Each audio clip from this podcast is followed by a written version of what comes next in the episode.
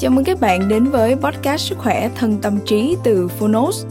Đúng như cái tên, đây là nơi chúng tôi giới thiệu phương pháp, quá trình chăm sóc sức khỏe thể chất, tinh thần từ các chuyên gia và cả những người đã thành công từ trải nghiệm thực tế. Thông qua chương 1 của những sách nói được chọn lọc bởi đội ngũ Phonos, chúng tôi hy vọng bạn sẽ tìm được cho mình những cuốn sách phù hợp với những kiến thức hữu ích, hướng tới một lối sống lành mạnh, tích cực, bình an và tràn đầy ý nghĩa Podcast Sức khỏe thân tâm trí được phát sóng đều đặn vào thứ hai và thứ tư hàng tuần. Mời các bạn cùng đón nghe. Và nếu yêu thích podcast này, hãy tải ngay ứng dụng âm thanh số và sách nói có bản quyền Phonos để nghe trọn vẹn cuốn sách cũng như khám phá các nội dung hấp dẫn khác như tóm tắt sách, ebook, thiền, truyện thiếu nhi, truyện ngủ, nhạc chủ đề, vân vân. Còn bây giờ hãy cùng lắng nghe chương 1 của cuốn sách hôm nay nhé.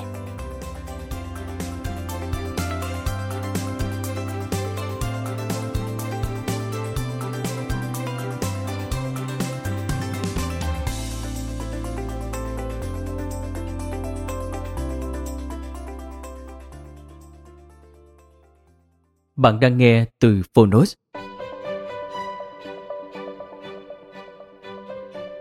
The Daily Stoic 366 chiêm nghiệm về trí tuệ và lòng can trường cùng nghệ thuật sống.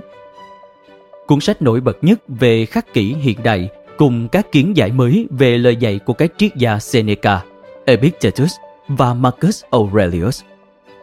Tác giả Ryan Holiday và Stephen Hanselman Người dịch, Anh Tuấn. Độc quyền tại Phonos. Phiên bản sách nói được chuyển thể từ sách in theo hợp tác bản quyền giữa Phonos với công ty trách nhiệm hữu hạn văn hóa và truyền thông 1980 Books.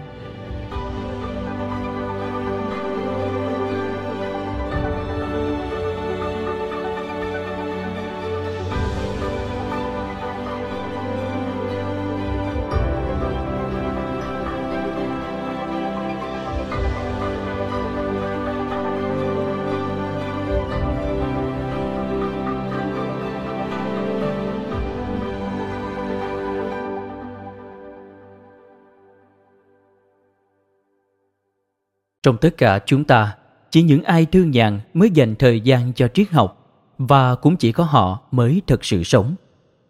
Không an phận sống qua ngày đoạn tháng, họ mang mọi thời đại vào cuộc sống của mình. Họ thu gom quá khứ. Chỉ kẻ vong ơn bội nghĩa mới không nhận thấy những kiến trúc sư vĩ đại này, những người đã kiến tạo nên những tư tưởng đáng kính, được sinh ra để dành cho chúng ta, để kiến thiết nên lối sống chúng ta theo Seneca. Giới thiệu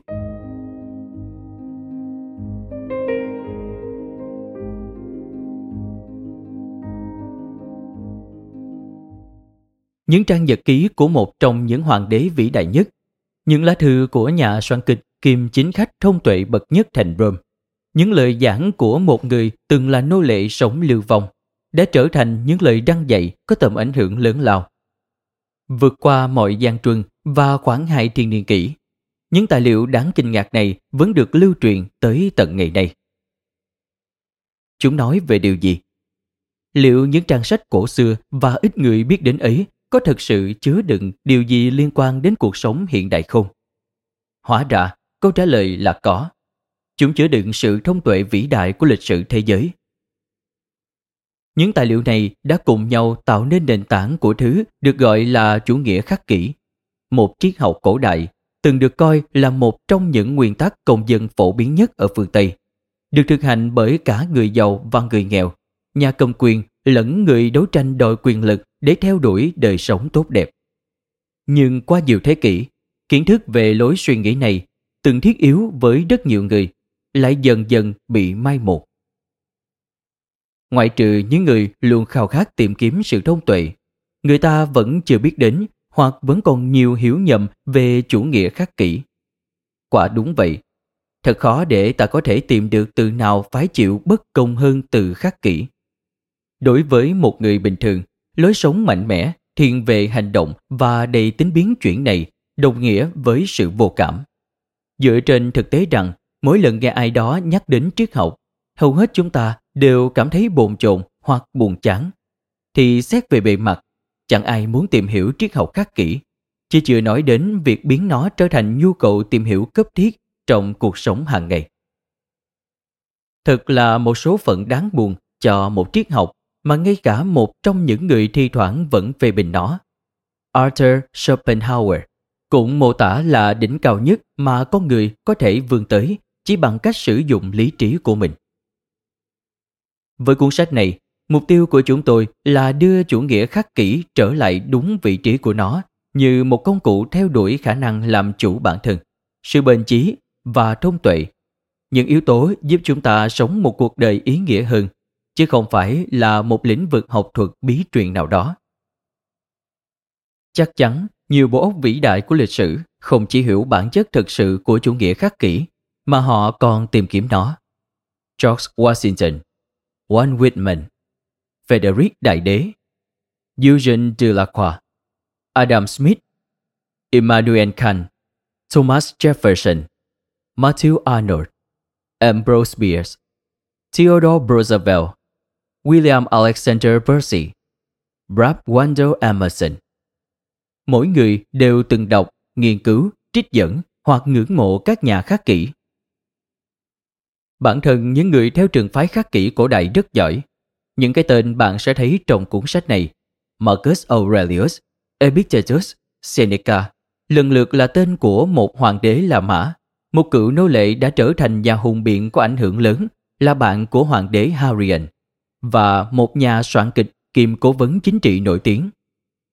Có những nhà khắc kỷ như Cato trẻ, một chính trị gia được ngưỡng mộ. Zeno, một thương gia giàu có. Nhiều người khác theo trường phái khắc kỷ cũng là thương gia. Cleantis, cựu võ sĩ và làm công việc gánh nước để có tiền trang trải học hành. Chrysippus, người đã bị thất lạc toàn bộ các tác phẩm nhưng được cho là đã viết hơn 700 cuốn sách, đồng thời là một người chạy bộ đường dài. Posidonius, một đại sứ ngoại giao. Musonius Rufus, một giảng viên và nhiều người khác nữa.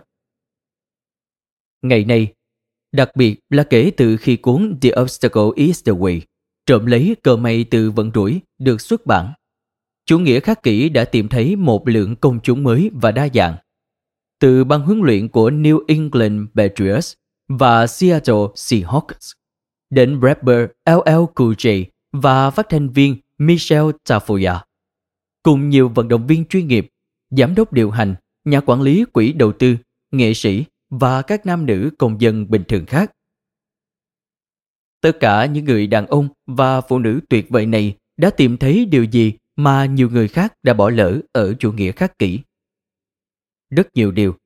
Trong khi các viện sĩ thường coi chủ nghĩa khắc kỷ là một phương pháp luận cổ hủ không được mấy người quan tâm, thì những người hành động trên thế giới lại phát hiện ra rằng chủ nghĩa này trao cho chúng ta rất nhiều sức mạnh và khả năng chịu đựng cần thiết để ta có thể đối diện với một cuộc sống đầy thử thách trước mắt. Khi nhà báo kim cựu binh thời nội chiến Ambrose Bierce khuyên một tác giả trẻ rằng Nghiên cứu về khắc kỷ sẽ dạy anh ta cách trở thành một vị khách xứng đáng bên bàn tiệc của các vị thần. Hay khi họa sĩ Eugène Delacroix nổi tiếng với bức tranh Nữ thần tự do dẫn dắt nhân dân, gọi chủ nghĩa khắc kỷ là tôn giáo xoa dịu của mình. Họ đang đưa ra những nhận định ấy dựa trên kinh nghiệm của bản thân họ. Cảm nhận tương tự có thể tìm thấy ở đại tá dũng cảm kiệm người theo chủ nghĩa bãi nô Thomas Wentworth Hitchison, người lãnh đạo trung đoàn toàn người da đen đầu tiên trong nội chiến Hoa Kỳ. Ông chuyển ngữ tác phẩm của Epictetus và mang lại một bản dịch đáng nhớ. Nhà văn kim chủ đồng điện miền Nam William Alexander Percy, người đã dẫn dắt các nỗ lực cứu hộ trong trận lụt lịch sử năm 1927, đã đưa ra một điểm tham chiếu độc đáo khi nói rằng khi tất cả mất đi, chỉ chủ nghĩa khắc kỷ sẽ đứng vững. Tác giả kiêm nhà đầu tư thiên thần Tim Ferriss cũng vậy. Ông đã gọi chủ nghĩa khắc kỷ là hệ điều hành cá nhân lý tưởng. Các giám đốc điều hành tài năng khác, ví dụ như Jonathan Newhouse, CEO của Condé Nast International, cũng đồng ý với điều đó. Nhưng có vẻ như chiến trường mới là nơi chủ nghĩa khắc kỷ được bồi đắp đặc biệt chỉnh chu. Vào năm 1965, khi cơ trưởng James Stockdale nhảy dù từ chiếc máy bay bị bắn hạ trên bầu trời Việt Nam. Sau đó là nửa thập kỷ bị giam cầm. Ông đã nhắc đến tên ai? Epictetus. Cũng như Frederick Đại Đế được cho là đã xung trận với các tác phẩm khắc kỷ trong túi đeo trên yên ngựa. Đại tướng thủy quân lục chiến kiêm chỉ huy của NATO, tướng James Martis, chó điên, đã mang theo cuốn Meditations, suy tưởng của Marcus Aurelius bên mình khi triển khai các chiến dịch ở Vịnh Ba Tư, Afghanistan và Iraq. Một lần nữa, những người này không phải là giáo sư mà là những người hành động và họ nhận thấy chủ nghĩa khắc kỷ như một triết lý thực tế là lựa chọn rất phù hợp với những mục đích của họ. Từ Hy Lạp đến La Mã và đến tận ngày nay. Chủ nghĩa khắc kỷ Stoicism là một trường phái triết học được Zeno xứ Citium sáng lập ở Athens vào đầu thế kỷ thứ ba trước công nguyên. Tên của nó có nguồn gốc từ Stoa trong tiếng Hy Lạp, chỉ lối đi có mái che với những cây cột cao, nơi Zeno đã giảng dạy những học trò đầu tiên của mình. Triết lý này khẳng định rằng đạo đức là hạnh phúc. Chủ yếu là bốn đạo đức cơ bản gồm sự tự chủ, dũng cảm, công bằng và khôn ngoan. Và chính nhận thức của chúng ta về mọi việc, chứ không phải bản thân sự việc, là nguyên nhân gây ra hầu hết các rắc rối của chúng ta.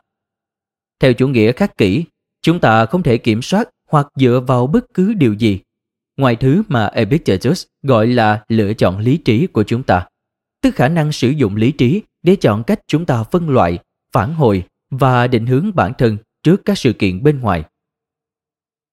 Chủ nghĩa khắc kỷ sơ khai gần với một triết học toàn diện, cũng giống như các trường phái cổ điển khác với những cái tên khá quen thuộc, như chủ nghĩa Epictetus, chủ nghĩa khuyển nho, chủ nghĩa Plato, chủ nghĩa hoài nghi.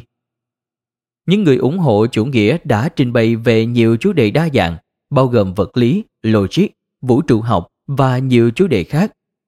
Các nhà khắc kỷ thích sử dụng hình ảnh cánh đồng màu mỡ để mô tả triết học của mình. Logic là hàng rào bảo vệ, vật lý là cánh đồng và vụ mùa họ thu được là đạo đức hay lối sống.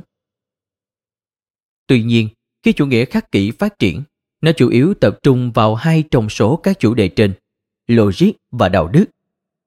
Từ Hy Lạp đến La Mã, chủ nghĩa khắc kỷ đã trở nên thực dụng hơn nhiều để phù hợp với cuộc sống năng động, thực tế của những người La Mã cần cù.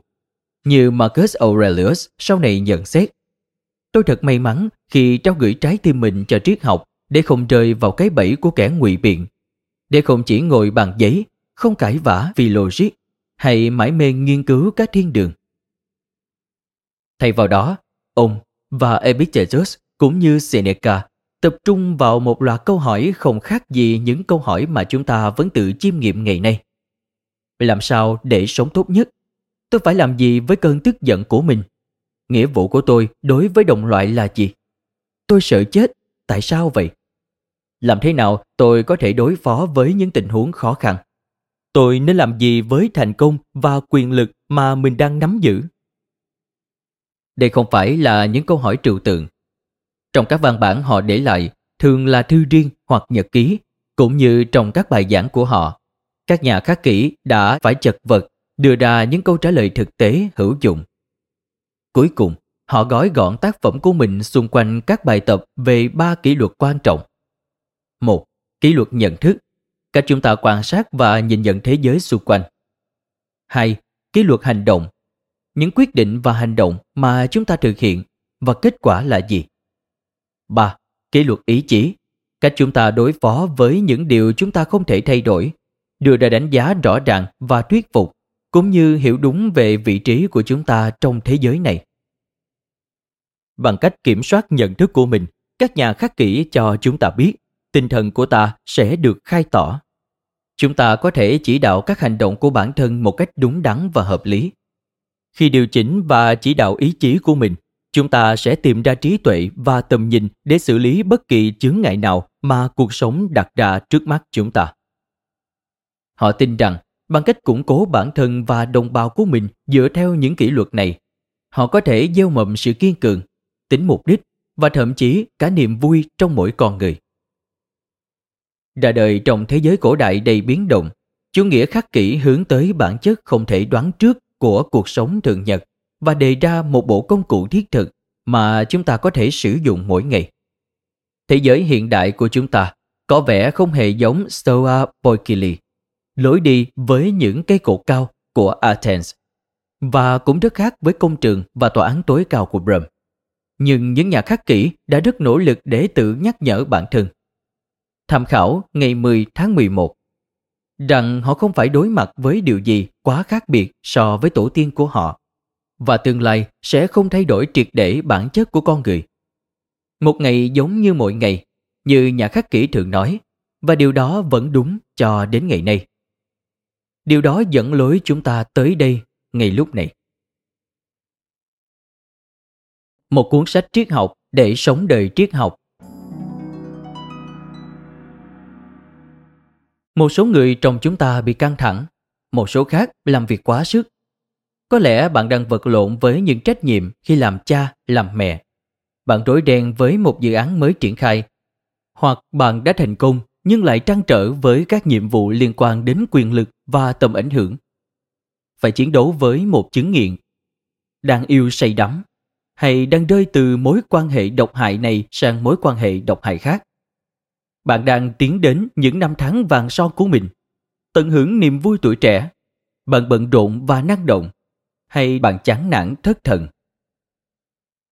Dù cho bạn đang phải trải qua bất cứ điều gì, sự thông tuệ của các nhà khắc kỷ có thể giúp bạn. Trên thực tế, trong nhiều trường hợp, họ đã giải quyết vấn đề này một cách rõ ràng bằng những thuật ngữ hiện đại đến ngỡ ngàng. Đó là trọng tâm của cuốn sách này. Được trích dẫn trực tiếp từ những tác phẩm của chính các nhà khắc kỷ, chúng tôi muốn giới thiệu đến độc giả một tuyển tập những lời đăng vĩ đại nhất từ ba ông lớn của chủ nghĩa khắc kỷ trong giai đoạn phát triển sau này.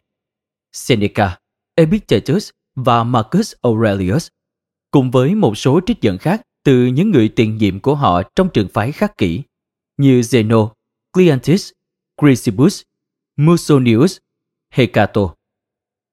Đi kèm với mỗi trích dẫn là nỗ lực của chúng tôi nhằm kể một câu chuyện, đưa ra bối cảnh, đặt câu hỏi, giới thiệu một bài tập hoặc giải thích quan điểm của nhà khắc kỷ khi phát ngôn câu nói ấy để bạn có thể hiểu sâu hơn về bất kỳ câu trả lời nào mà bạn đang tìm kiếm. Các tác phẩm của các nhà khắc kỷ luôn mới mẻ và hợp thời, bất chấp lịch sử thăng trầm và sự quan tâm mà chúng được nhận. Với cuốn sách này, chúng tôi không có ý định sửa chữa, hiện đại hóa hay làm mới chúng. Thay vào đó, chúng tôi tìm cách tổ chức trình bày trí tuệ tập thể vĩ đại của các nhà khắc kỷ dưới dạng thông tin dễ hiểu, dễ tiếp cận và mạch lạc nhất có thể.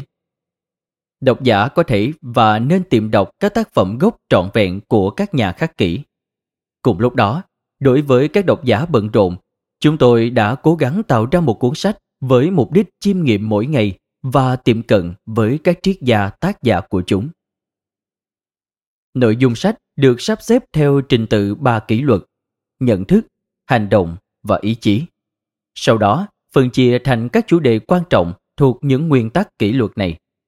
Bạn sẽ thấy mỗi tháng tập trung vào một đặc điểm cụ thể và mỗi ngày sẽ giới thiệu đến bạn một lối tư duy hoặc hành động mới.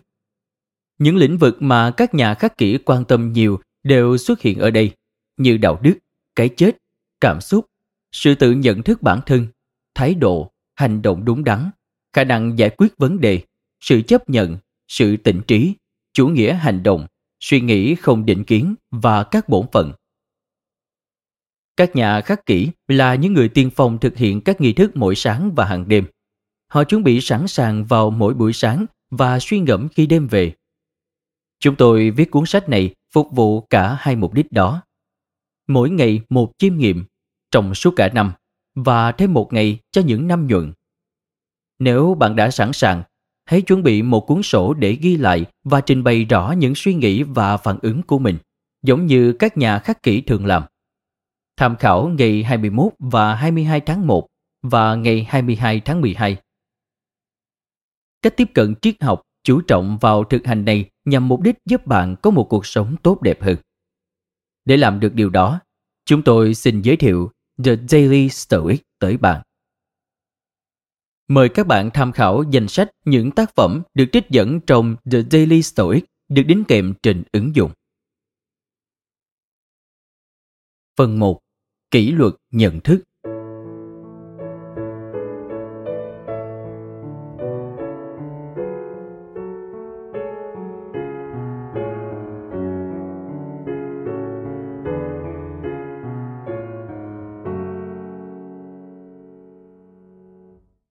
Tháng 1. Minh Bạch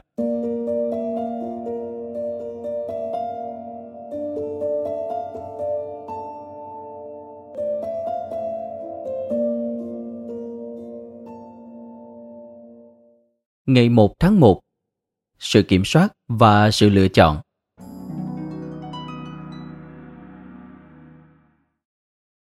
Nhiệm vụ quan trọng trong đời chỉ đơn giản thế này, Xác định và phân loại các vấn đề để bản thân ta có thể nói rõ, đâu là những vấn đề ngoại sinh nằm ngoài tầm kiểm soát của ta.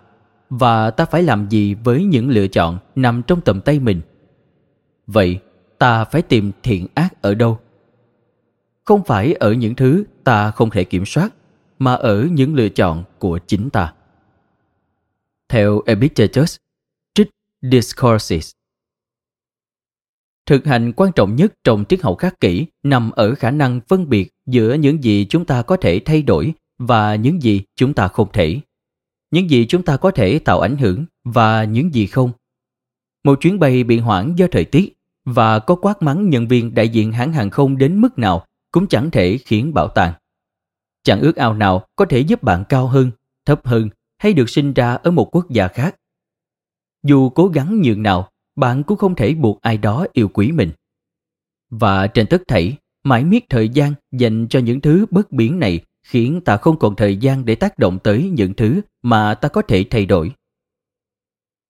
Cộng đồng những người cần phục hồi và chữa lành thường cầu nguyện cho mình được thanh thản. Hỡi Chúa, xin hãy ban cho con sự thanh thản để chấp nhận những điều con không thể đổi thay, sự can đảm để thay đổi những điều con có thể và sự thông tuệ để biết khác biệt nằm ở đâu. Những người nghiện ngập không thể thay đổi việc họ từng bị lạm dụng từ thời thơ ấu. Họ không thể hoàn tác những lựa chọn mà mình đã đưa ra hay những tổn thương mà họ đã để lại nơi người khác. Nhưng họ có thể thay đổi tương lai bằng sức mạnh mà họ sở hữu trong giây phút hiện tại. Như Epictetus từng nói, họ có thể kiểm soát những lựa chọn mà họ đưa ra ngay lúc này. Điều này cũng đúng với chúng ta ngày nay. Nếu có thể tập trung làm rõ khoảng thời gian nào trong ngày nằm trong tầm kiểm soát của ta và quãng nào không, ta sẽ không chỉ hạnh phúc hơn mà còn nắm trong tay một lợi thế khác biệt so với những người không hề biết bản thân họ đang phải đương đầu với một cuộc chiến bất phần thắng bại. Ngày 2 tháng 1 Giáo dục là tự do những lời giảng dạy mang lại trái ngọt như thế nào? Vụ mùa đẹp đẽ nhất và bội thu nhất cho giáo dục thực sự là an yên, là không sợ hãi, là tự do. Đừng tin số đông, những người cho rằng chỉ ai tự do mới có thể hưởng giáo dục. Thay vào đó, hãy tin những người trân quý sự thông tuệ với quan niệm rằng chỉ những người được giáo dục mới đạt tới tự do. Theo epictetus trích discourses Tại sao bạn chọn cuốn sách này thay vì bất kỳ cuốn nào khác? Không phải để có vẻ thông minh hơn, không phải để đỡ lãng phí thời gian trên máy bay, không phải để nghe những gì bạn muốn nghe, bởi có nhiều lựa chọn dễ dàng hơn việc đọc sách. Không, bạn chọn cuốn sách này vì bạn muốn học cách sống, vì bạn muốn được tự do hơn, bớt sợ hãi hơn và an yên hơn. Giáo dục đọc và suy ngẫm về sự thông tuệ của những bộ óc vĩ đại, tự nó mang trong mình một mục đích.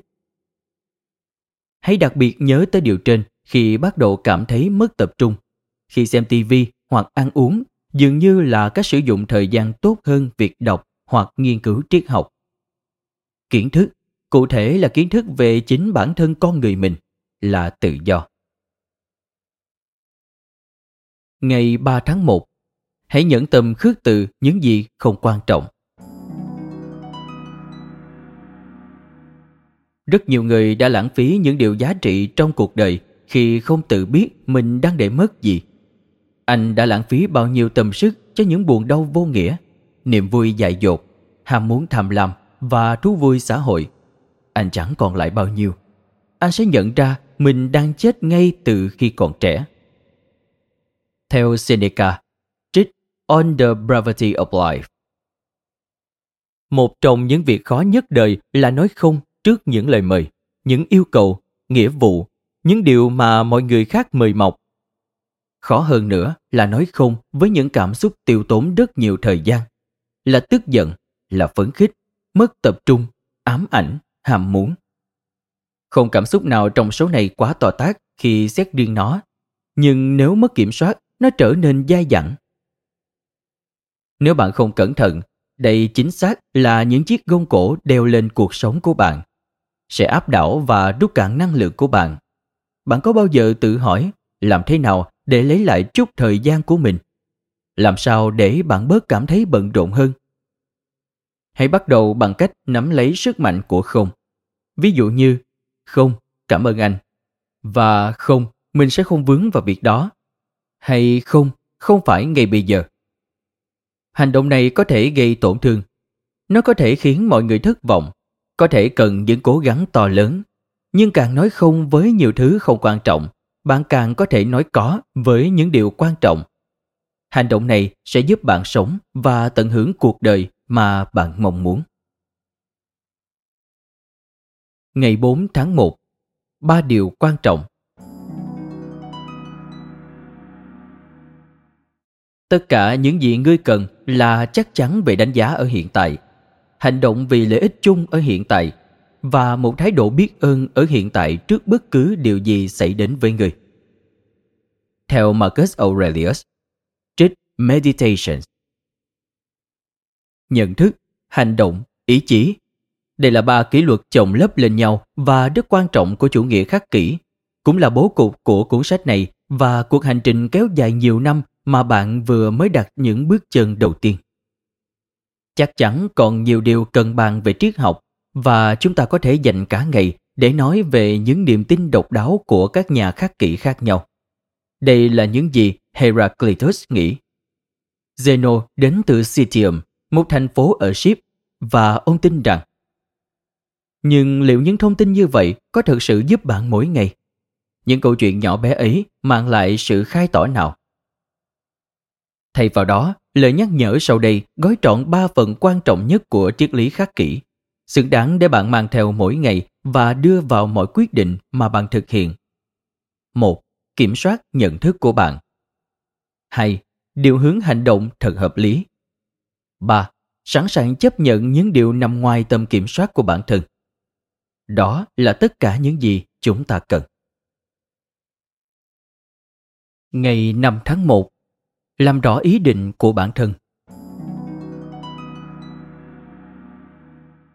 Hãy hướng mọi nỗ lực của anh vào một điều gì đó. Hãy luôn hướng tới điểm đích ấy. Bản thân hành động không khiến mọi người bước bối, mà quan niệm sai lầm về mọi thứ mới khiến họ phát điên. Theo Seneca, trích On Tranquility of Mind. Luật 29 trong cuốn 48 nguyên tắc chủ chốt của quyền lực có tên Lập kế hoạch đến tận cùng. Robert Greene viết rằng bằng cách lập kế hoạch đến cùng, bạn sẽ không bị hoàn cảnh lớn ác và biết khi nào nên dừng lại. Nhẹ nhàng định hướng vận mệnh và góp phần định hình tương lai bằng cách nghĩ xa hơn. Thói quen thứ hai trong bảy thói quen của người thành đạt là luôn bắt đầu với một cái kết định sẵn trong tâm trí. Hình dung ra kết cục không đảm bảo bạn sẽ đạt được nó. Không nhà khắc kỹ nào có thể dung thứ cho giả định đó. Nhưng nếu không hình dung ra đích đến trong đầu thì chắc chắn cản đích là điều không tưởng. Đối với nhà khắc kỹ, Oasis, tức là quan niệm sai lầm, không chỉ gây ra những xáo trộn trong tâm hồn mà còn làm đảo lộn các hoạt động và cuộc sống nói chung. Khi những nỗ lực của bạn không nhắm đến một mục đích hay hoạt động có ý nghĩa nào đó, làm sao bạn biết mình phải làm gì mỗi ngày? Làm sao bạn biết nên nói không với việc nào và nói có với việc nào? Làm sao bạn biết khi nào mình đã có đủ, khi nào đạt được mục tiêu, khi nào đi chệch hướng? nếu chưa bao giờ xác định đó cụ thể là những gì? Câu trả lời là bạn không thể, và do đó bạn bị đẩy đến thất bại, hoặc tệ hơn, phát đồ vì quẩn quanh giữa sự vô phương hướng. Ngày 6 tháng 1 ở đâu? Ai? Cái gì? Và tại sao? Người nào không biết vũ trụ là gì sẽ không biết mình đang ở đâu. Người nào không biết mục đích sống trên đời của họ là gì sẽ không biết mình là ai hay vũ trụ là gì. Người nào không biết bất kỳ điều gì trong những điều này sẽ không biết tại sao họ lại ở đây. Vậy, ngươi nghĩ sao về những cá nhân mong cầu hoặc né tránh lời khen ngợi của những người thậm chí không biết họ đang ở đâu hoặc họ là ai?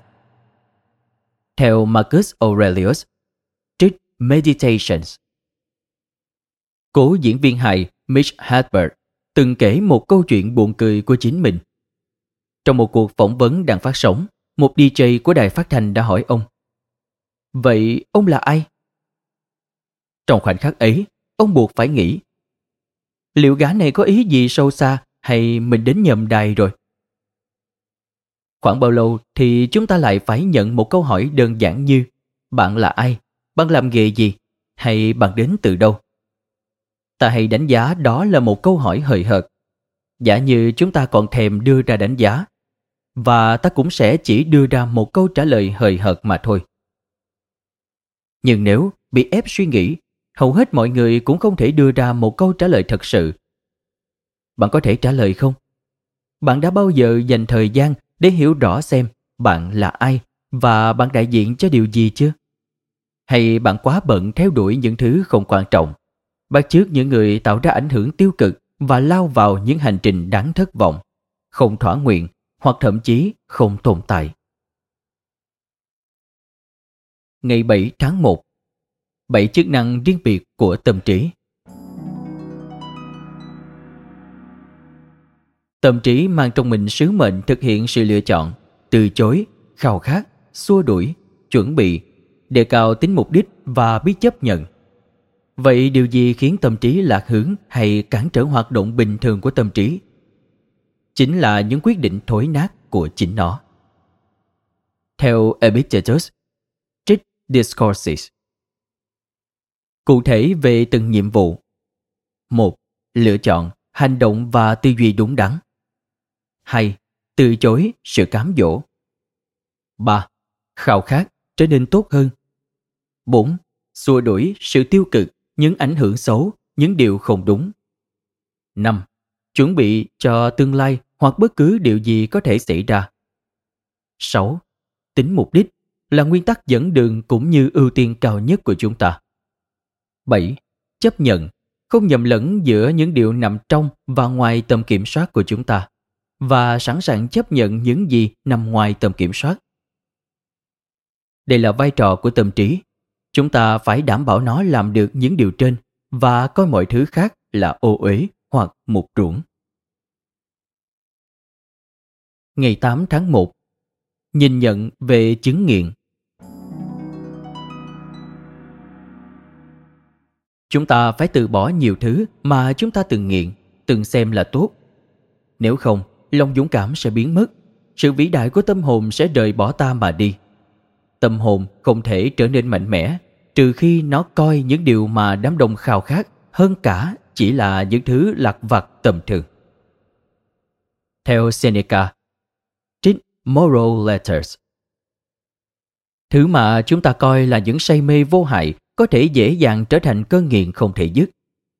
Chúng ta chào ngày mới bằng một tách cà phê và chẳng bao lâu nữa chúng ta sẽ không thể bắt đầu một ngày nếu thiếu nó. Chúng ta kiểm tra email vì đó là một phần công việc thường nhật và ngay sau đó chúng ta cảm giác điện thoại đang rung trong túi mình sau mỗi vài giây.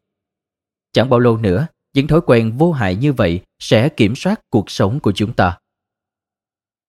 Những bó buộc và trói thúc nhỏ nhặt không chỉ tước đi sự tự do và tự chủ của chúng ta, mà còn che mắt chúng ta. Chúng ta nghĩ ta đang nắm quyền kiểm soát, nhưng có đúng vậy không? Như một người nghiện từng nói, nghiện ngập là khi chúng ta không còn quyền tự do tiết chế. Hãy giành lại quyền tự do đó Bạn nghiện gì? Soda, cái chất ma túy, nghiện phàn nàn, nghiện ngồi lê đôi mắt, Internet, cắn móng tay. Nhưng bạn phải giành lại khả năng tiết chế vì sự sáng suốt và tự chủ của bạn nằm trong năng lực tiết chế ấy. Ngày 9 tháng 1 Những điều chúng ta có thể và không thể kiểm soát Một số thứ nằm trong tầm kiểm soát của ta, nhưng một số khác thì không. Ta kiểm soát quan điểm, lựa chọn, mong muốn, ác cảm của mình và nói một cách dễ hiểu là mọi việc ta làm. Ta không kiểm soát được cơ thể, tài sản, danh tiếng, địa vị của mình hay mọi thứ không phải do ta làm. Hơn nữa, những gì nằm trong tầm kiểm soát của ta về bản chất là tự do, không bị cản lối và ngăn trở trong khi những thứ không nằm trong tầm kiểm soát của ta thì yếu ớt, phụ thuộc, có thể bị cản trở và không thuộc về ta. Theo Epictetus, Enchiridion Hôm nay, bạn sẽ không cố kiểm soát những sự kiện ngoại sinh. Điều đó có đáng sợ không? Có chứ, một chút. Nhưng đổi lại chúng ta có thể kiểm soát quan điểm của mình về những sự kiện đó. Bạn là người xác định chúng tốt hay tồi, công bằng hay bất công. Bạn không kiểm soát được tình huống, nhưng có thể kiểm soát suy nghĩ của mình về nó. Trên tất cả, hiểu và nắm rõ đâu là những việc nằm trong tầm kiểm soát của bản thân sẽ giúp chúng ta hiểu rõ thế giới. Tất cả những gì chúng ta sở hữu là tâm trí của mình. Hãy nhớ rằng, hôm nay, khi bạn cố gắng mở rộng phạm vi tiếp cận ra bên ngoài, thì thay vào đó, hướng vào bên trong sẽ tốt hơn và phù hợp hơn nhiều. Ngày 10 tháng 1 Nếu muốn vững vàng Bản chất của điều tốt đẹp là một loại lựa chọn lý trí. Tương tự, bản thân của điều xấu xa là một loại lựa chọn khác. Vậy còn những điều nằm ngoài tầm kiểm soát thì sao? Chúng chỉ là nguyên liệu thô để ta nhào nặng nên một lựa chọn lý trí và trong quá trình xử lý nguyên liệu ấy, tốt đẹp và xấu xa sẽ rạch ròi. Làm sao để lựa chọn của ta tốt đẹp?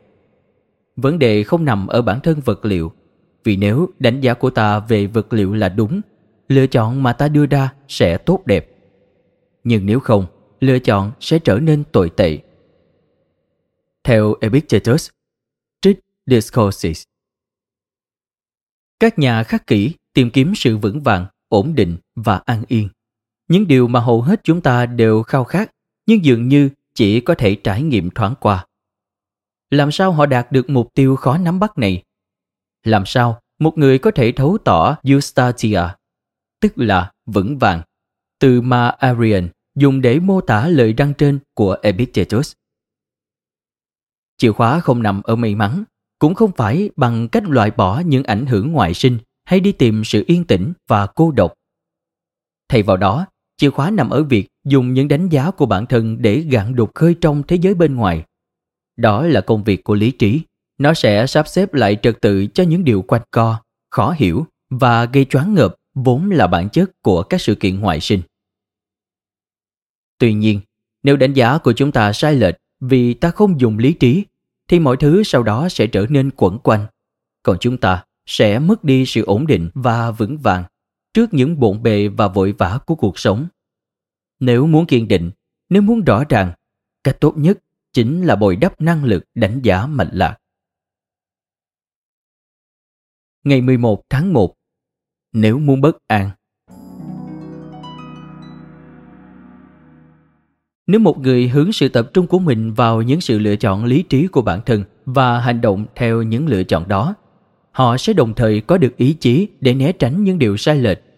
Nhưng nếu họ hướng sự tập trung ra khỏi các lựa chọn lý trí và chuyển sang những gì mình không thể kiểm soát, cũng như cố né tránh những điều thuộc quyền kiểm soát của người khác, thì khi đó họ sẽ trở nên kích động, sợ hãi và bất an.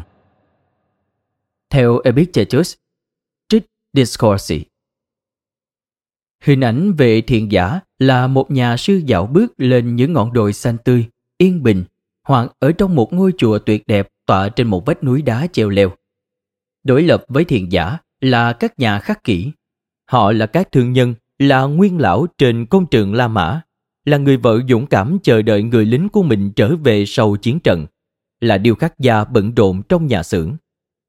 Dẫu vậy, nhà khắc kỹ cũng đạt tới sự yên bình như thiệt giả. Ý của Epictetus là chúng ta đạt được sự thanh thản và ổn định là nhờ lựa chọn và đánh giá của ta, chứ không phụ thuộc vào môi trường quanh ta. Nếu bạn cố gắng né tránh mọi yếu tố phá vỡ sự yên bình như những con người khác, những sự kiện bên ngoài, những nỗi căng thẳng, bạn sẽ không bao giờ có thể thành công. Các vấn đề sẽ đeo bám bạn tới bất cứ nơi nào bạn đặt chân đến. Nhưng nếu bạn tìm cách né tránh những đánh giá độc hại và gây xáo trộn là nguồn cơn gây ra những vấn đề, thì bạn sẽ ổn định và vững vàng ở bất cứ đâu. Ngày 12 tháng 1 Con đường duy nhất dẫn đến sự thanh thản. Hãy mang theo bên mình tư tưởng này từ lúc bình minh trong suốt cả ngày lẫn đêm. Chỉ có một con đường duy nhất dẫn đến hạnh phúc và đó là từ bỏ tất cả những gì nằm ngoài phạm vi lựa chọn của anh, không liên quan đến sở hữu của anh. Quỳ tất cả chúng cho thánh thần và vận mệnh. Theo Epictetus, trích Discourses. Sáng nay, hãy nhắc nhở bản thân về những gì nằm trong tầm kiểm soát của bạn và những gì không. Nhắc nhở bản thân tập trung vào những gì bạn có thể kiểm soát thay vì những gì bạn không thể. Trước giờ ăn trưa, hãy nhắc nhở bản thân rằng thứ duy nhất bạn thực sự nắm trong tay là khả năng đưa ra lựa chọn và sử dụng lý trí cũng như đánh giá của bạn khi làm vậy. Đây là thứ duy nhất không ai có thể tước hoàn toàn khỏi bạn. Vào buổi chiều, hãy nhắc nhở bản thân rằng ngoài những lựa chọn bạn đưa ra, số phận của bạn không hoàn toàn phụ thuộc vào bạn. Thế giới đang xoay vần và chúng ta cũng phải xoay theo nó, bất kể hướng nào, tốt hay tồi. Vào buổi tối, hãy nhắc nhở bản thân một lần nữa rằng có bao nhiêu điều nằm ngoài tầm kiểm soát của bạn và những lựa chọn của bạn có thể bắt đầu và kết thúc ở đâu. Khi nằm trên giường, hãy nhớ rằng giấc ngủ là một dạng từ bỏ, là một dạng niềm tin và nó dễ dàng đến với bạn nhường nào. Sau đó, hãy chuẩn bị để bắt đầu lại toàn bộ chu trình vào ngày mai. Ngày 13 tháng 1 Vòng tròn kiểm soát Chúng ta kiểm soát lựa chọn lý trí của mình và tất cả các hành vi đều phụ thuộc vào ý chí đạo đức ấy. Thứ không thuộc quyền kiểm soát của chúng ta là cơ thể và bất kỳ bộ phận nào của nó, cũng như tài sản, cha mẹ, anh chị em, con cái hoặc đất nước của mình, bất cứ thứ gì mà ta có thể gắn kết. Theo Epictetus, trích Discourses. Tôi muốn nhắc lại câu sau vì nó rất quan trọng. Một người khôn ngoan biết thứ gì nằm trong và thứ gì nằm ngoài tầm kiểm soát của họ. Tin tốt là chúng ta dễ dàng nhớ được những thứ nằm trong tầm kiểm soát của mình. Theo các nhà khắc kỹ, vòng tròn kiểm soát chỉ chứa một thứ duy nhất, tâm trí của bạn. Đúng vậy, ngay cả cơ thể của bạn cũng không hoàn toàn nằm trong vòng tròn này. Suy cho cùng, bạn có thể bị ốm hoặc suy nhược cơ thể bất cứ lúc nào. Nhưng đây chắc chắn là một tin tốt vì nó làm giảm đáng kể số lượng những điều bạn cần phải suy nghĩ. Lẽ giảng đơn tạo nên sự rõ ràng, trong khi những người khác đang hối hả chạy ngược xuôi với danh sách trách nhiệm dài cá dặm, với những việc mà họ thực sự không có trách nhiệm phải hoàn thành, thì bạn chỉ có danh sách gồm đúng một mục. Bạn chỉ có một thứ cần quản lý, đó là lựa chọn của bạn, ý chí của bạn, tâm trí của bạn. Vì vậy, hãy để tâm đến nó. Ngày 14 tháng 1 Cắt đứt những sợi dây bó buộc tâm trí. Cuối cùng, hãy hiểu rằng trong ngươi có thứ gì đó mạnh mẽ và thiêng liêng hơn thứ tạo ra những đê mê xác thịt và giật dây ngươi như một con rối. Những suy nghĩ nào đang chiếm cứ tâm trí? Đó không phải là nỗi sợ hãi, sự nghi ngờ, ham muốn và những điều tương tự sao? Theo Marcus Aurelius, Meditation Hãy nghĩ về tất cả những mối quan tâm khiến bạn mất tiền và sao lãng. Các nhà khoa học thực phẩm đang tạo ra những sản phẩm chiếm cứ vị giác của bạn. Các kỹ sư của thung lũng Silicon đang thiết kế các ứng dụng gây nghiện y như chơi bạc. Các phương tiện truyền thông đang sản sinh những câu chuyện kích động sự phẫn nộ và tức giận. Đây chỉ là một phần nhỏ những cám dỗ và thế lực tác động lên chúng ta, khiến chúng ta mất tập trung và kéo ta rời xa những điều thật sự quan trọng. May mắn thay, Marcus không phải tiếp xúc với những tác nhân cực đoan này của văn hóa hiện đại. Nhưng ông cũng sẽ biết rất nhiều hố sâu gây mất tập trung, như thói buôn chuyện, làm việc không ngừng, sợ hãi, ngờ vực, ham muốn. Mỗi người đều bị lôi kéo bởi những nội lực và ngoại lực ngày càng mạnh mẽ, khó cưỡng. Triết học chỉ đơn giản là đề nghị chúng ta thật sự lưu tâm và cố gắng để không trở thành một con tốt trên bàn cờ. Như Viktor Frankl đã đề cập trong tác phẩm The Will to Meaning, tạm dịch, tìm về điều ý nghĩa. Động lực thúc đẩy con người từ phía sau, giá trị kéo con người về phía trước. Những giá trị và nhận thức nội tâm ngăn chúng ta trở thành những con rối. Chắc chắn rằng bạn buộc phải nỗ lực và có ý thức để duy trì sự tập trung. Nhưng điều đó không tốt hơn việc bị giật dây hay sao? Ngày 15 tháng 1 Sự yên bình hiện hữu trong nỗ lực đến cùng. Không ai, ngoại trừ những người đã đạt đến khả năng đánh giá kiên định và vững vàng, có thể đạt được trạng thái thanh tịnh. Những người còn lại liên tục ngập lặng trong các quyết định của bản thân, dao động liên tục giữa khước từ và chấp nhận các sự việc. Nguyên nhân của dao động này là gì? Đó là vì chẳng có gì rõ ràng, nên những người này phải dựa vào sự hướng dẫn thiếu chắc chắn hơn tất thảy, quan điểm đám đông. Theo Seneca, trích Moral Letters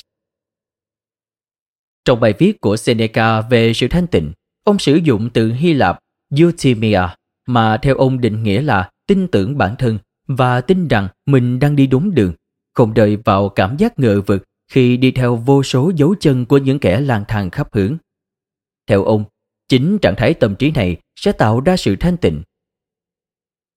Sự rõ ràng của tầm nhìn cho phép chúng ta có niềm tin. Điều đó không có nghĩa là chúng ta sẽ luôn chắc chắn về mọi thứ, mà đơn giản là chúng ta có thể yên tâm bản thân đang đi đúng hướng rằng ta không cần liên tục so sánh mình với người khác hoặc thay đổi ý định mỗi 3 giây một lần dựa trên những thông tin mới. Sự thanh tịnh và yên bình hiện diện ngay khi chúng ta xác định được con đường của bản thân và bám theo nó. Ta kiên trì đến cùng bất chấp mọi trở ngại. Dù đương nhiên, sẽ có những lúc cần điều chỉnh đôi chút và bỏ qua những tiếng hát ca mê hoặc cám dỗ ta tiến về vách đá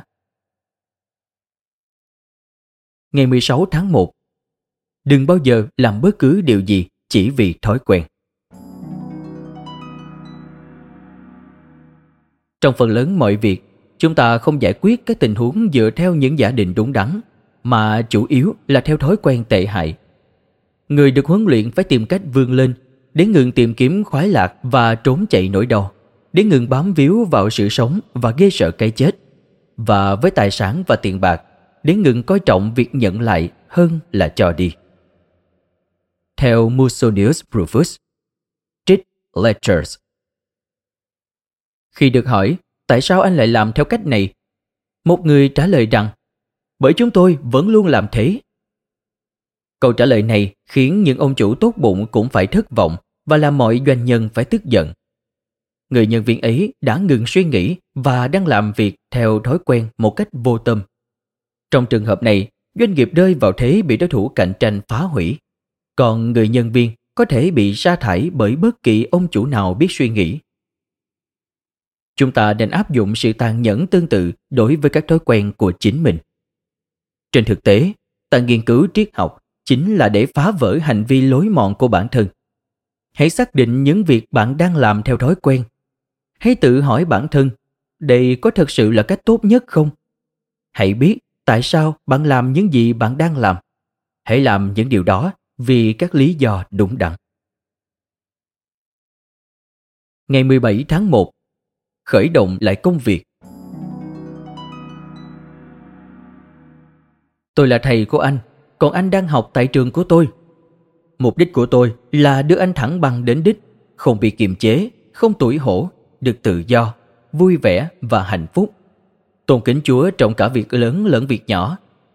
Còn mục đích của anh là học hỏi và siêng năng thực hành tất cả những điều này. Vậy tại sao anh lại không hoàn thành công việc nếu anh đã có mục tiêu hợp lý, còn tôi sở hữu cả mục tiêu lẫn sự chuẩn bị phù hợp? Còn thiếu điều gì nữa? Đây là nhiệm vụ khá khả thi và là thứ duy nhất nằm trong khả năng của chúng ta. Hãy buông bỏ quá khứ. Chúng ta chỉ cần bắt đầu là được. Hãy tin tôi và anh sẽ thấy. Theo Epictetus, trích Discourses. Hồi còn đi học, trong những năm tháng đầu đời, bạn có từng ngại thử một việc gì đó vì bạn sợ mình có thể thất bại không? Hầu hết thành thiếu niên chỉ chọn nghịch ngợm hời hợt thay vì cố gắng hết sức. Nỗ lực nửa vời và lười biếng khiến họ lúc nào cũng thủ sẵn cái cớ. Việc đó không quan trọng, tôi thậm chí còn không nghiêm túc thử. Khi chúng ta trưởng thành hơn, thất bại không còn quá quan trọng nữa. Thứ đang bị đe dọa không còn là danh hiệu thể thao cấp lớp hay trường, mà là chất lượng cuộc sống của bạn và khả năng bạn ứng phó với thế giới xung quanh. Tuy nhiên, đừng để điều đó khiến bạn chùn bước. Bạn có những người thầy tốt nhất trên thế giới, những triết gia thông tuệ nhất từ trước đến nay và bạn không những có khả năng mà vị giáo sư còn chỉ yêu cầu một điều rất đơn giản. Hãy bắt tay vào làm, mọi việc sau đó tự an bài. Ngày 18 tháng 1 Hãy quan sát thế giới bằng đôi mắt của một nhà thơ và một nghệ sĩ. Hãy vượt qua khoảng thời gian ngắn ngủi này bằng cách hòa mình vào thiên nhiên và đi đến nơi an nghỉ cuối cùng của ngươi một cách duyên dáng. Giống như một quả ô liu chín rụng xuống vườn nhà, ngợi ca đất mẹ đã nuôi dưỡng nó và ươm ủ nó thành cây. Theo Marcus Aurelius, trích Meditation Có một số cách diễn đạt vô cùng tuyệt vời trong cuốn Meditations của Marcus. Đó là một ưu ái đáng ngạc nhiên khi xét tới đối tượng độc giả của cuốn sách chỉ là một mình ông. Trong một đoạn văn, ông ca ngợi sự quyến rũ và hấp dẫn của quá trình tự nhiên. Cây lúa chín triểu vàng mềm mại, cặp mày châu của chúa Sơn Lâm, bọt nhỏ giọt từ miệng lợn rừng. Chúng ta nên cảm ơn người thầy hùng biện Marcus Cornelius Bronto về những hình ảnh tuyệt vời trong các đoạn văn sống động này. Fronto được nhiều người coi là nhà hùng biện giỏi nhất thành Rome ngoài Cicero. Cha nuôi của Marcus đã chọn ông để ông dạy Marcus cách suy nghĩ, viết và nói. Không chỉ là những cụm từ đẹp đẽ đơn thuần, những cách diễn đạt như trên đã mang lại cho ông và bây giờ là chúng ta một góc nhìn ấn tượng về những sự kiện bình thường hoặc có vẻ không đẹp đẽ. Cần có đôi mắt của một nghệ sĩ để thấy được rằng sự từ giả cõi đời của một con người không khác gì một quả chín rụng khỏi cây và chỉ có nhà thơ mới nhận ra cách những chiếc bánh mì bung thớ trong lúc nướng. Dù không phải chủ đích nghệ thuật của thợ làm bánh, lại khiến chúng ta không thể rời mắt và kích thích cảm giác thèm ăn. Để từ đó tìm thấy một phép ẩn dụ trong những hình ảnh ấy. Thật rõ ràng và hân hoan khi nhìn thấy những gì người khác không thể thấy, khi cảm nhận được sự duyên dáng và hài hòa ở những nơi mà người khác bỏ qua Chẳng phải như thế tốt hơn nhiều so với việc coi thế giới là một cõi tầm tối, u sầu hay sao? Ngày 19 tháng 1 Dù đi đâu, ta cũng có quyền lựa chọn. Bục diễn thuyết và nhà tù đâu cũng là một vị trí, nơi cao, nơi thấp. Nhưng ở cả hai nơi, anh đều được tự do lựa chọn nếu muốn. Theo Epictetus, Discourses. Các nhà khắc kỷ nắm giữ những vị thế khác nhau trong cuộc sống. Một số người giàu có, một số người sinh ra ở đáy hệ thống cấp bậc cứng nhắc của thành Rome. Một số người có được vị thế của mình rất dễ dàng. Những người khác lại gặp khó khăn không tưởng. Điều này cũng đúng đối với chúng ta. Mỗi chúng ta đến với triết học từ những nền tảng khác nhau và ngay cả trong cuộc sống của mình chúng ta cũng phải trải qua đủ may mắn và vận rủi. Nhưng trong mọi hoàn cảnh, bất lợi hay thuận lợi, chúng ta thật sự chỉ cần làm một điều, đó là tập trung vào những gì nằm trong tầm kiểm soát của ta, thay vì những gì không. Ngay bây giờ, ta có thể ở vị thế thấp với nhiều chật vật, trong khi chỉ vài năm trước, chúng ta đã sống trong nhung lụa quyền quý, và chỉ vài ngày nữa thôi, chúng ta lại có thể suôn sẻ đến mức thành công trở thành một gánh nặng. Duy chỉ có một điều không thay đổi, đó là quyền tự do lựa chọn của chúng ta, cả ở hiện tại lẫn về lâu dài. Đây là điều tuyệt đối rõ ràng. Dù chúng ta là ai, chúng ta ở đâu, điều quan trọng vẫn là lựa chọn của chúng ta. Các lựa chọn ấy là gì? Chúng ta sẽ đánh giá chúng như thế nào? Chúng ta sẽ tận dụng chúng ra sao? Đó là những câu hỏi mà cuộc sống đặt ra cho chúng ta, bất kể vị thế của ta là gì. Bạn sẽ trả lời như thế nào? Ngày 20 tháng 1 Khơi dậy lại những suy nghĩ Các nguyên tắc của người không thể bị dập tắt trừ khi người loại bỏ những suy nghĩ nuôi dưỡng chúng. Vì trong người luôn cháy hừng hực khả năng khơi dậy những suy nghĩ mới mẻ. Vì thế, người có thể bắt đầu sống lại. Hãy nhìn nhận mọi thứ từ một góc độ tươi mới, như việc người từng làm trước đây. Đó là cách để bắt đầu lại cuộc sống. Theo Marcus Aurelius, trích Meditations đã bao giờ bạn trải qua những tuần lễ tồi tệ? Những nguyên tắc và niềm tin mà bạn trân quý có trượt dần khỏi tay bạn không? Hoàn toàn không sao cả. Điều này xảy ra với tất cả chúng ta. Trên thực tế, điều này có lẽ đã xảy ra cả với Marcus. Và đó có thể là lý do tại sao ông lại viết lời nhắn này cho chính mình. Có lẽ ông đã phải đối phó với các nguyên lão khó tính hoặc mệt mỏi với đứa con trai hay gây rối của mình.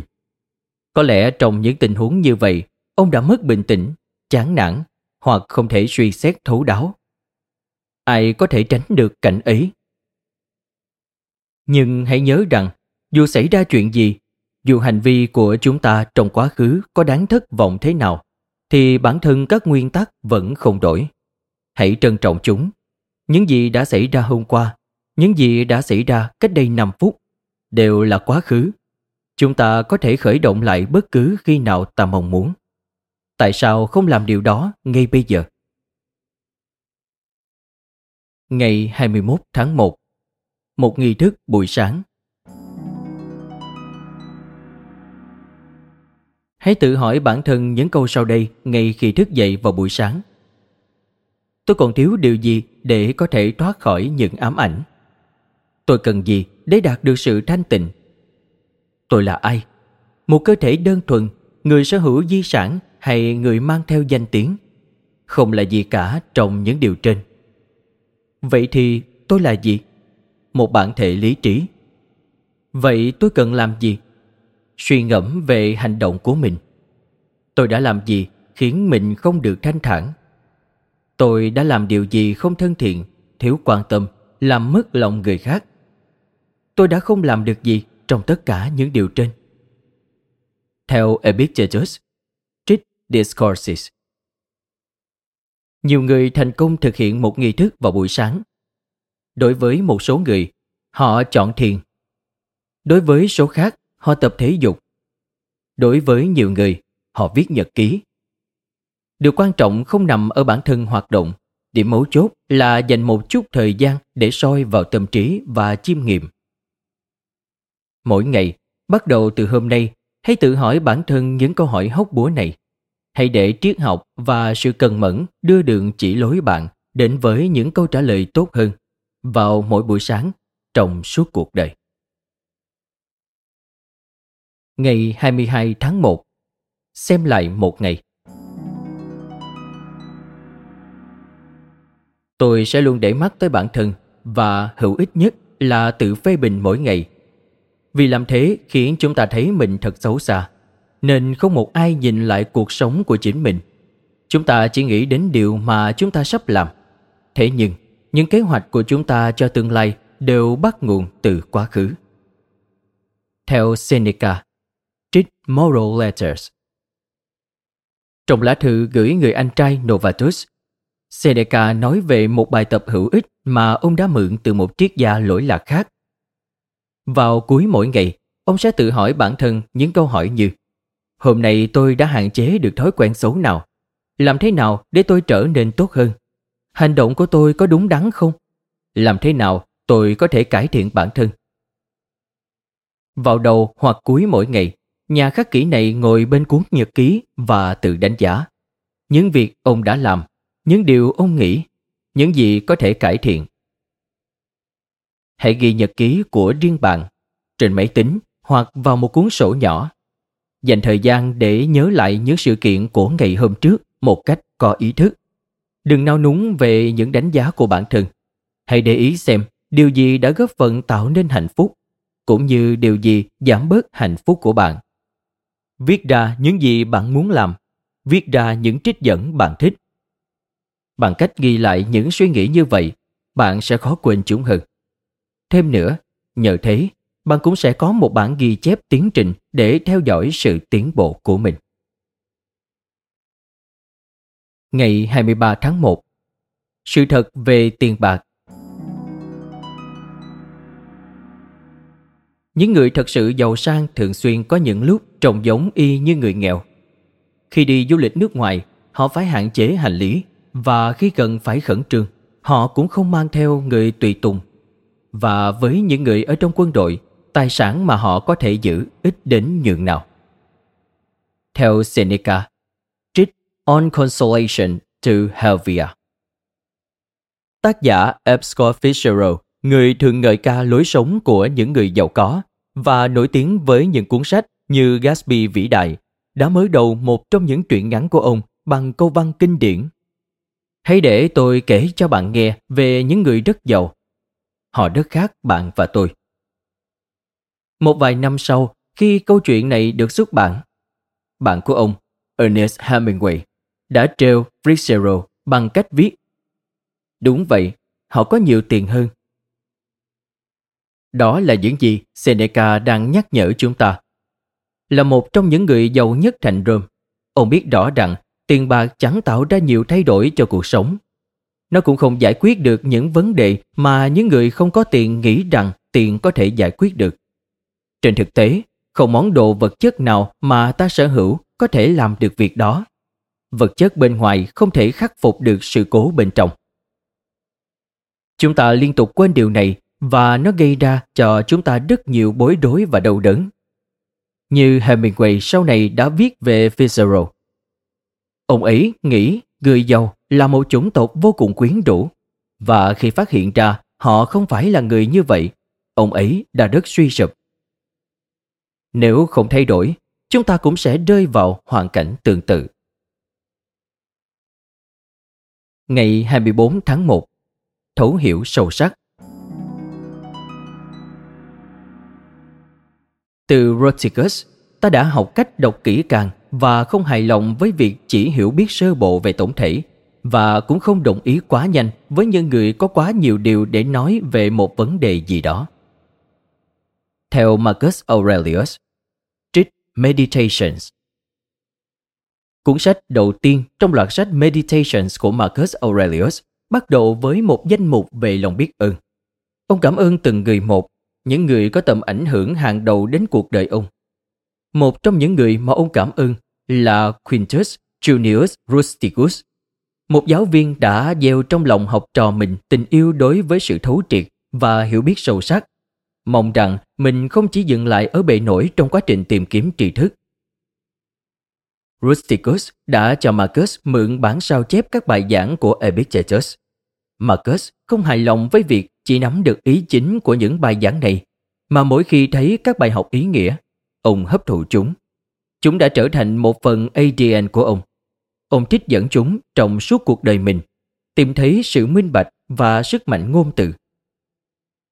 Đó cũng là kiểu đọc và nghiên cứu sâu sắc mà chúng ta cần trau dồi.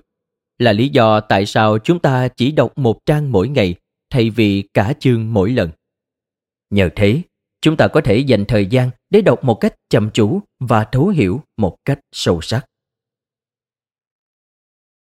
Ngày 25 tháng 1 Giải thưởng duy nhất Điều gì cần được tôn vinh? Theo ta, việc giới hạn hành động hoặc không hành động của chúng ta chỉ trong những gì mà ta có thể chuẩn bị.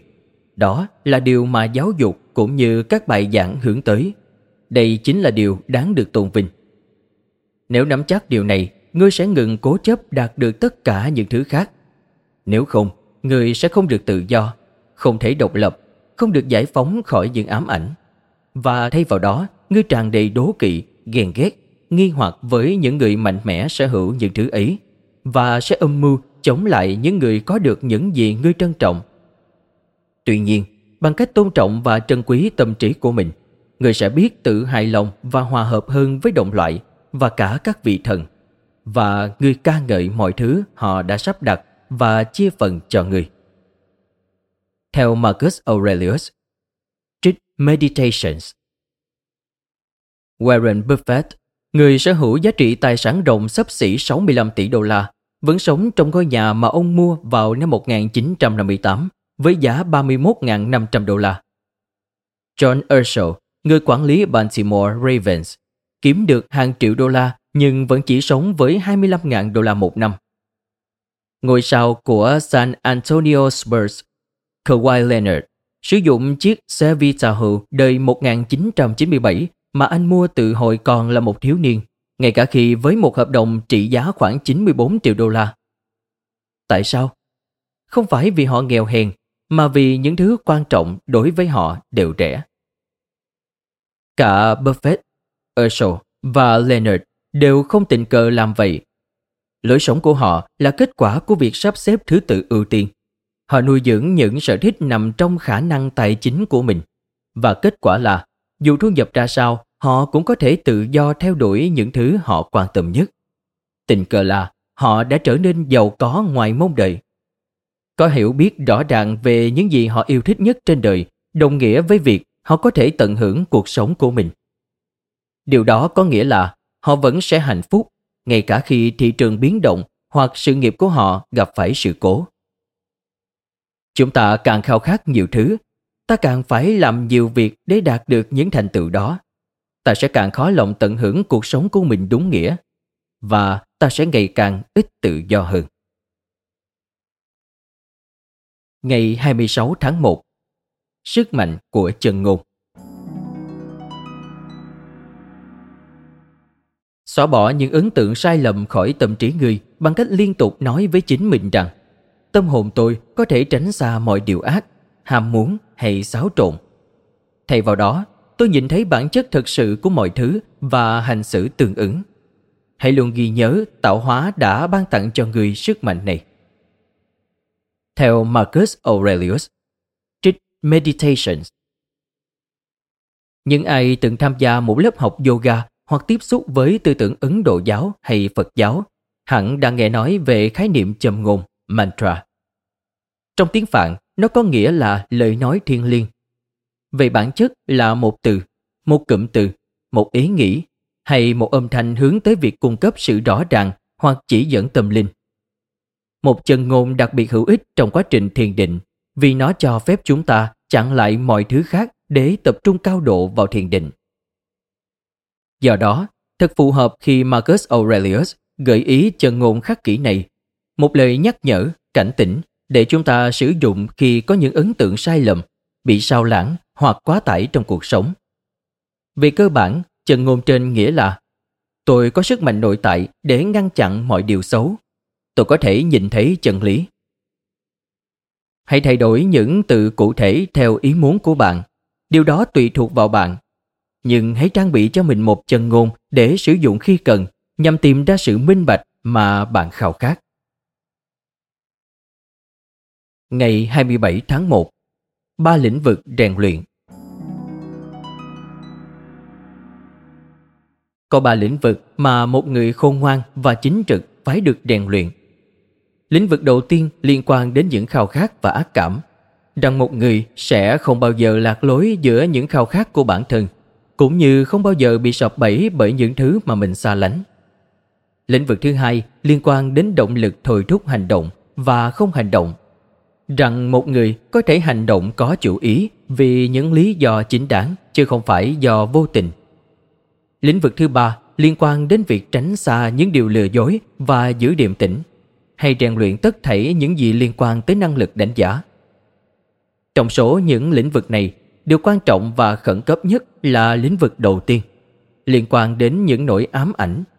Vì những cảm xúc mạnh mẽ như thế chỉ nảy sinh khi chúng ta không thể thỏa mãn những khát khao và rơi vào những ác cảm. Theo Epictetus, Trích Discourses Hôm nay, chúng ta hãy tập trung vào ba lĩnh vực rèn luyện mà Epictetus đã đặt ra. Trước tiên, chúng ta phải xem xét xem chúng ta nên khao khát điều gì và nên phản đối điều gì. Tại sao? Để chúng ta đến gần những gì tốt đẹp và tránh xa những gì xấu xa. Chỉ lắng nghe cơ thể của bạn thôi là chưa đủ, vì những thứ hấp dẫn chúng ta thường khiến ta lạc lối. Tiếp theo, chúng ta phải xem xét các động lực thôi thúc mình hành động. Chúng ta đang làm mọi thứ vì những lý do đúng đắn, hay chúng ta hành động vì chúng ta không ngừng lại để suy nghĩ, hay chúng ta tin rằng mình phải làm một điều gì đó. Cuối cùng là sự đánh giá của chúng ta. Khả năng nhìn mọi thứ rõ ràng và đúng đắn chỉ xuất hiện khi chúng ta sử dụng món quà tuyệt vời từ tự nhiên. Lý trí. Đây là ba lĩnh vực rèn luyện riêng biệt, nhưng trên thực tế, chúng gắn bó chặt chẽ với nhau. Sự đánh giá ảnh hưởng đến những gì chúng ta khao khát. Khao khát ảnh hưởng đến cách chúng ta hành động cũng như sự đánh giá sẽ chi phối hành động của chúng ta nhưng chúng ta không thể mong đợi những điều này tự xảy ra chúng ta phải thật sự dành tâm sức và năng lượng vào từng lĩnh vực trong cuộc sống của mình. Nếu làm vậy, chúng ta sẽ được khai tỏ và thực sự thành công. Ngày 28 tháng 1 Quan sát người thông tuệ Hãy xem xét kỹ nguyên tắc sống của mọi người, đặc biệt là những người thông tuệ. Họ né tránh gì và tìm kiếm gì? theo Marcus Aurelius. Trích Meditations Seneca từng nói Không có một chiếc thước để làm chuẩn, anh không thể nắng công thành thẳng. Đó là vai trò của những người thông tuệ trong cuộc sống của chúng ta. Họ là hình mẫu và nguồn cảm hứng để đối chiếu các ý tưởng và kiểm tra các giả định của chúng ta. Người thông tuệ đó là ai thì tùy thuộc vào bạn. Có thể là cha hoặc mẹ của bạn có thể là một triết gia, một tác giả hoặc một nhà tư tưởng, hoặc thậm chí là lời đăng của Chúa. Nhưng hãy chọn một ai đó, xem họ làm gì và không làm gì, và cố gắng hết sức để làm điều tương tự. Ngày 29 tháng 1 Duy trì sự đơn giản. Vào mỗi thời điểm, hãy duy trì sự tập trung cao độ vào nhiệm vụ trước mắt. Hãy làm việc đó bằng sự nghiêm khắc và đức hạnh đơn thuần, bằng tình cảm, sự tự do và công lý, và để bản thân thoát khỏi mọi suy nghĩ khác. Người có thể làm được điều này nếu coi mỗi nhiệm vụ là nhiệm vụ cuối cùng của mình. Từ bỏ mọi sự phân tâm, cảm xúc lấn át lý trí tất cả những sân si sự phù phiếm và những phàn nàn về lẽ công bằng người sẽ thấy việc thành thạo một vài kỹ năng có thể giúp người sống một cuộc đời phong phú và thành kính đến nhường nào. Theo Marcus Aurelius, trích Meditation Mỗi ngày, ta đều có nguy cơ nghĩ ngợi quá nhiều. Tôi nên mặc cái gì? Họ có thích tôi không? Tôi có ăn uống đầy đủ không? Điều gì đang chờ đợi tôi phía trước? Sếp có hài lòng với công việc của tôi không? Hôm nay, chúng ta hãy chỉ tập trung vào những gì trước mắt. Chúng ta sẽ tuân theo mệnh lệnh mà huấn luyện viên Bill Belichick của New England Patriots đưa ra cho các cầu thủ của mình. Hãy làm công việc của các bạn. Giống như một người La Mã, như một người lính thiện chiến, như một bậc thầy trong lĩnh vực của riêng mình. Chúng ta không cần lạc vào hàng nghìn thứ gây sao nhãn, không cần bận tâm tới vấn đề của người khác. Marcus nói rằng, Hãy coi từng nhiệm vụ như thể đó là nhiệm vụ cuối cùng của bạn, bởi rất có thể đó chính là sự thật. Và ngay cả khi không phải vậy, làm hỏng những việc ngay trước mắt sẽ chẳng giúp ích được gì cho bạn. Hôm nay, hãy chỉ đơn giản là làm công việc của mình và nhận thức sự thấu tỏ đến từ điều đó. Ngày 30 tháng 1 Ta không phải làm tốt tất cả mọi việc. Nếu muốn tiến bộ, hãy bằng lòng với việc không biết gì, thậm chí ngớ ngẩn về những vấn đề không quan trọng. Đừng tỏ ra hiểu biết về mọi thứ. Và nếu một số người coi anh là quan trọng, cũng đừng tin tưởng bản thân thái quá. Theo Epictetus, trích Antiridian một trong những việc quan trọng nhất mà bạn có thể làm trong thế giới truyền thông siêu kết nối 24 trên 7 là nói, tôi không biết hoặc khiêu khích hơn, tôi không quan tâm. Xã hội dường như luôn buộc mọi người phải biết về mọi sự kiện hiện tại. Xem từng tập của mọi bộ phim truyền hình được giới phê bình đánh giá cao. Theo dõi tin tức một cách kỹ càng và thể hiện một bản thân đầy hiểu biết trước những người khác. Nhưng bằng chứng nào cho thấy điều này thật sự cần thiết đây là một nghĩa vụ phải chịu sự giám sát của cảnh sát ư? Hay là bạn chỉ sợ mình trông có vẻ ngớ ngẩn trong một bữa tiệc giao lưu? Đúng thế, bạn cần biết tổng quát về các sự kiện có ảnh hưởng trực tiếp đến gia đình và đất nước của mình. Nhưng chỉ thế thôi. Bạn sẽ có thêm bao nhiêu thời gian, năng lượng và sức mạnh trí tuệ nếu nghiêm túc cắt giảm việc tiêu thụ thông tin từ phương tiện truyền thông xã hội bạn sẽ được nghỉ ngơi và tận hưởng hiện tại ra sao nếu không còn bị kích thích và bận lòng bởi mọi vụ bê bối, tin tức giật gân và các khủng hoảng tiềm tàng. Nhiều điều trong số đó không bao giờ xảy ra. Ngày 31 tháng 1 Triết học, liều thuốc cho tâm hồn Đừng tìm đến triết học như một đốc công mà như một bệnh nhân tìm kiếm phương thuốc để trị đau mắt hay xoa dịu vết thương. Vì khi ấy, người sẽ xuôi theo lý trí, không phải gồng lên mạnh mẽ mà chỉ cần nằm yên để nó chữa lành người. Theo Marcus Aurelius, trích Meditation Càng bận rộn, càng làm việc, học hỏi và đọc, chúng ta càng trôi dạt xa hơn. Chúng ta bị cuốn đi. Chúng ta kiếm tiền, sáng tạo, luôn bị bơm vào người những yếu tố kích thích và luôn bận rộn. Có vẻ như mọi thứ đang diễn ra tốt đẹp, nhưng chúng ta lại ngày càng trôi xa khỏi triết học. Cuối cùng, sự lơ đãng như thế sẽ gây ra một vấn đề. Căng thẳng tích tụ, tâm trí trở nên mơ hồ và chúng ta quên mất điều gì là quan trọng. Và vì vậy, ta dễ bị tổn thương. Khi điều đó xảy ra, hãy nhấn phanh, triệt tiêu mọi quán tính tìm hiểu lại phương thuốc và những điều mà chúng ta biết là nguồn sống của sự sáng suốt, khả năng đánh giá nhạy bén, các nguyên tắc tích cực và sự khỏe mạnh. Chủ nghĩa khắc kỷ sinh ra để trở thành liều thuốc cho tâm hồn. Nó xoa dịu chúng ta trước những thương tổn của cuộc sống hiện đại. Nó mang lại cho chúng ta sức sống mà ta cần để có một đời vui khỏe. Hãy nghĩ tới điều này ngày hôm nay và để triết học làm tròn vai trò chữa lành của mình. Cảm ơn bạn đã lắng nghe podcast Sức khỏe thân tâm trí. Podcast này được sản xuất bởi Phonos, ứng dụng âm thanh số và sách nói có bản quyền dành cho người Việt. Hẹn gặp lại ở những tập tiếp theo.